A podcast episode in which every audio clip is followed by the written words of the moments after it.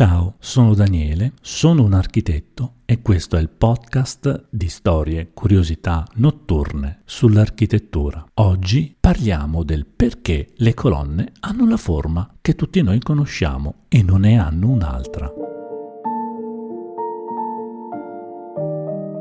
C'era una volta un uomo che aveva l'esigenza di innalzare e elevare da terra alcuni elementi che potrebbero essere una scultura a un dio, poteva essere un architrave, poteva essere un solaio. Di fronte a lui non c'era nulla e doveva inventare l'elemento che più di tutti poteva reggere quello che desiderava. L'unica fonte di ispirazione che lui potesse avere era un palo infilato a terra ed sono queste le nostre prime colonne dell'antichità, della preistoria, delle palafitte, dei pali infilati a terra. La forma è più semplice, ma forse più efficace, che l'uomo in quel periodo potesse immaginare e realizzare. Ma la forma non è determinata solo dalla funzione, sono due gli elementi che determinano la forma di un oggetto o di un elemento architettonico, la funzione come abbiamo visto, che è quella di elevare, portare in alto, sorreggere elementi fuori da terra, e l'altra è la cultura. Infatti è anche l'elemento culturale che ne determina la forma,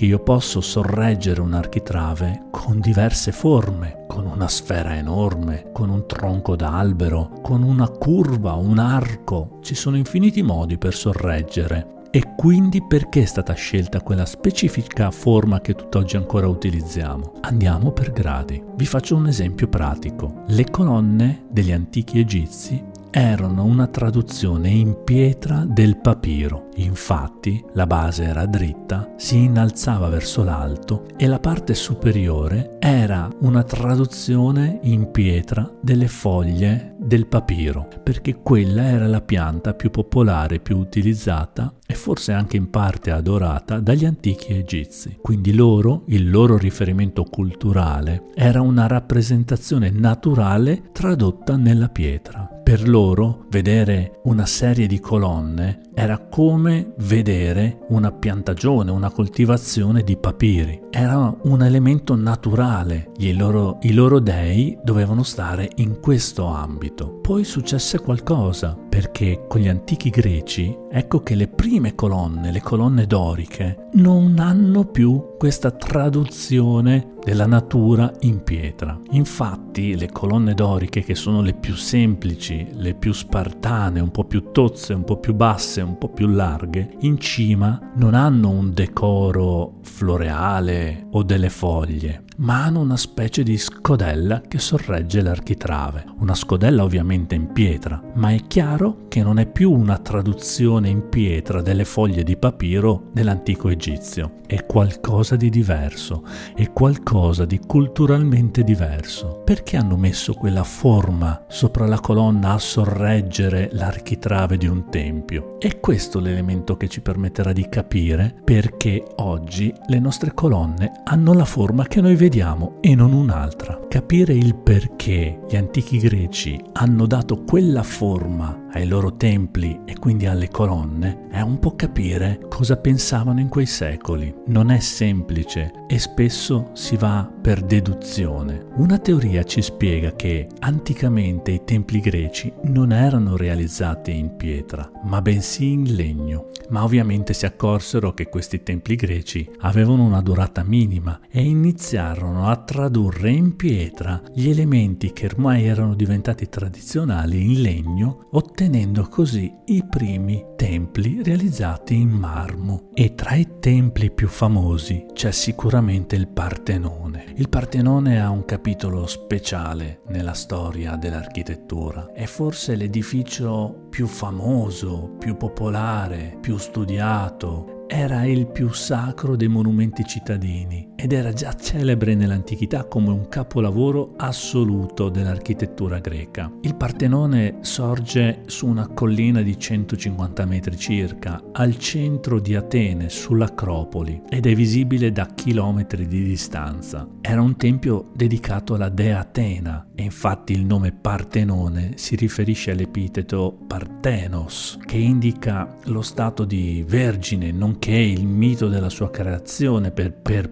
partenogenesi dalla testa di Zeus. Bene, questo edificio è il momento più alto più elevato della cultura, dell'antica cultura greca ed è probabilmente l'elemento che ancora oggi influisce la forma delle nostre colonne. Ma andiamo a vedere perché nel dettaglio il Partenone è diventato com- così famoso. Non è certo diventato famoso perché all'interno accadevano cose particolari, è diventato famoso per la sua forma, che a noi può sembrare banale, può sembrare già vista, può sembrare ovvia, ma non lo è, perché lo dovremmo osservare con un occhio attento e per attento intendo estremamente attento. Come vi ho detto prima, una teoria indicava che gli antichi templi, prima di questi realizzati in pietra, fossero stati realizzati in legno e questo andrebbe a giustificare gli strani elementi che compongono che decorano i templi dell'antica Grecia e che negli anni, nei secoli si sono tramandati fino a noi. Ci sono tanti elementi che possiamo vedere nelle costruzioni antiche, ma anche settecentesche, ottocentesche, di paio di secoli fa, che non hanno senso, che noi li interpretiamo come semplici decori che richiamano un po' l'antica architettura e non ne capiamo il senso del perché ci sono. Quindi prendiamo le colonne del Partenone, che sono probabilmente la genesi di tutte le colonne che noi vediamo oggi nel mondo occidentale. Come vi ho detto prima, bisogna osservarle con un occhio molto attento, perché il Partenone non è un edificio banale, è estremamente complesso ed è anche un edificio ricco di piccole millimetriche curiosità. È un'espressione di assoluta perfezione, che non è una banale proporzione matematica di rapporto aureo che magari lo affronteremo in un altro podcast, ma un sapiente uso di correzioni ottiche appena percettibili che sono necessarie per armonizzare la veduta del monumento da parte dell'occhio umano, perché gli antichi greci, forse inconsapevolmente o forse consapevolmente, sapevano che l'occhio umano deforma la realtà. Quindi vi faccio un esempio pratico. Se noi vediamo un rettangolo grande quanto la facciata del Partenone, non ne abbiamo la percezione esatta, precisa di quel rettangolo, ma lo vediamo un po' deformato. Per mantenere la proporzione più armonica della facciata del Partenone, le colonne d'angolo sono leggermente più grandi e ravvicinate rispetto alle altre. Perché c'è questa discrepanza di distanze? Perché non le hanno messe tutte uguali rispettando l'armonia delle distanze equivalenti tra le colonne, perché gli antichi greci avevano una sensibilità così raffinata che si accorsero che le parti esterne tendevano a perdersi eh, nell'occhio umano, si aveva una percezione come se fossero un po' più piccole, mangiate dallo spazio esterno e un po' più distanti dalle altre colonne. Ed è per questo che le hanno ravvicinate e le hanno leggermente ingrandite rispetto alle altre colonne, in modo tale che questa eh, sovradimensione e eh, distanza diversa andasse a compensare quello che l'occhio percepiva. Quindi non solo abbiamo una perfezione nelle proporzioni, ma abbiamo un'attenzione alla visione dell'occhio. Vi faccio un altro esempio. Le colonne non sono verticali, ma sono lievemente inclinate verso il centro dell'edificio. Perché? Forse perché gli antichi greci non erano in grado di farle verticali? Sappiamo che per realizzare un elemento verticale è semplice, basta appendere un peso a un filo, quella è la verticale,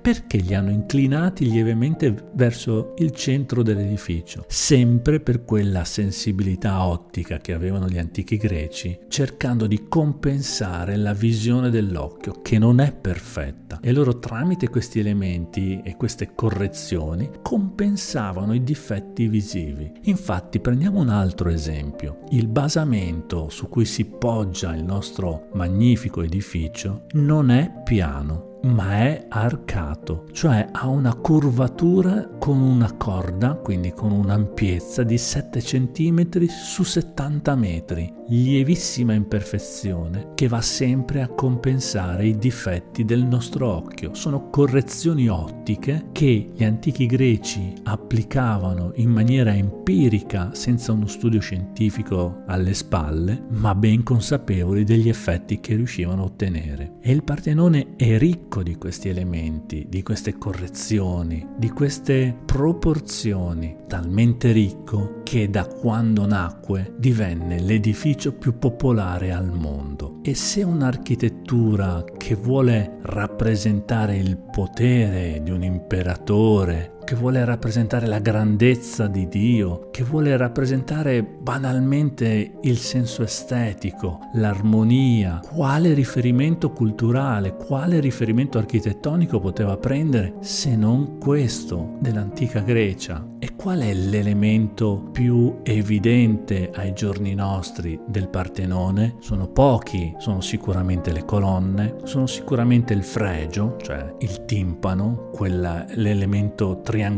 che sta sopra la facciata e poco altro. Quindi le colonne diventano un elemento rappresentativo della bellezza e dell'armonia. Quando noi vediamo una colonna camminando per la città, non dovremmo vedere un mero elemento verticale che sorregge o decora una superficie o una facciata. Dovremmo vedere un riferimento alla bellezza massima, all'armonia massima che l'essere umano nella sua storia millenaria ha raggiunto e raramente è riuscito a eguagliare una seconda volta. Infatti, quando un architetto, soprattutto nei secoli precedenti, voleva rappresentare un'architettura raffinata, bella, elegante, non guardava il futuro, non guardava la sua realtà, ma guardava ciò che gli antichi greci hanno realizzato e da sempre hanno influenzato ogni pensiero architettonico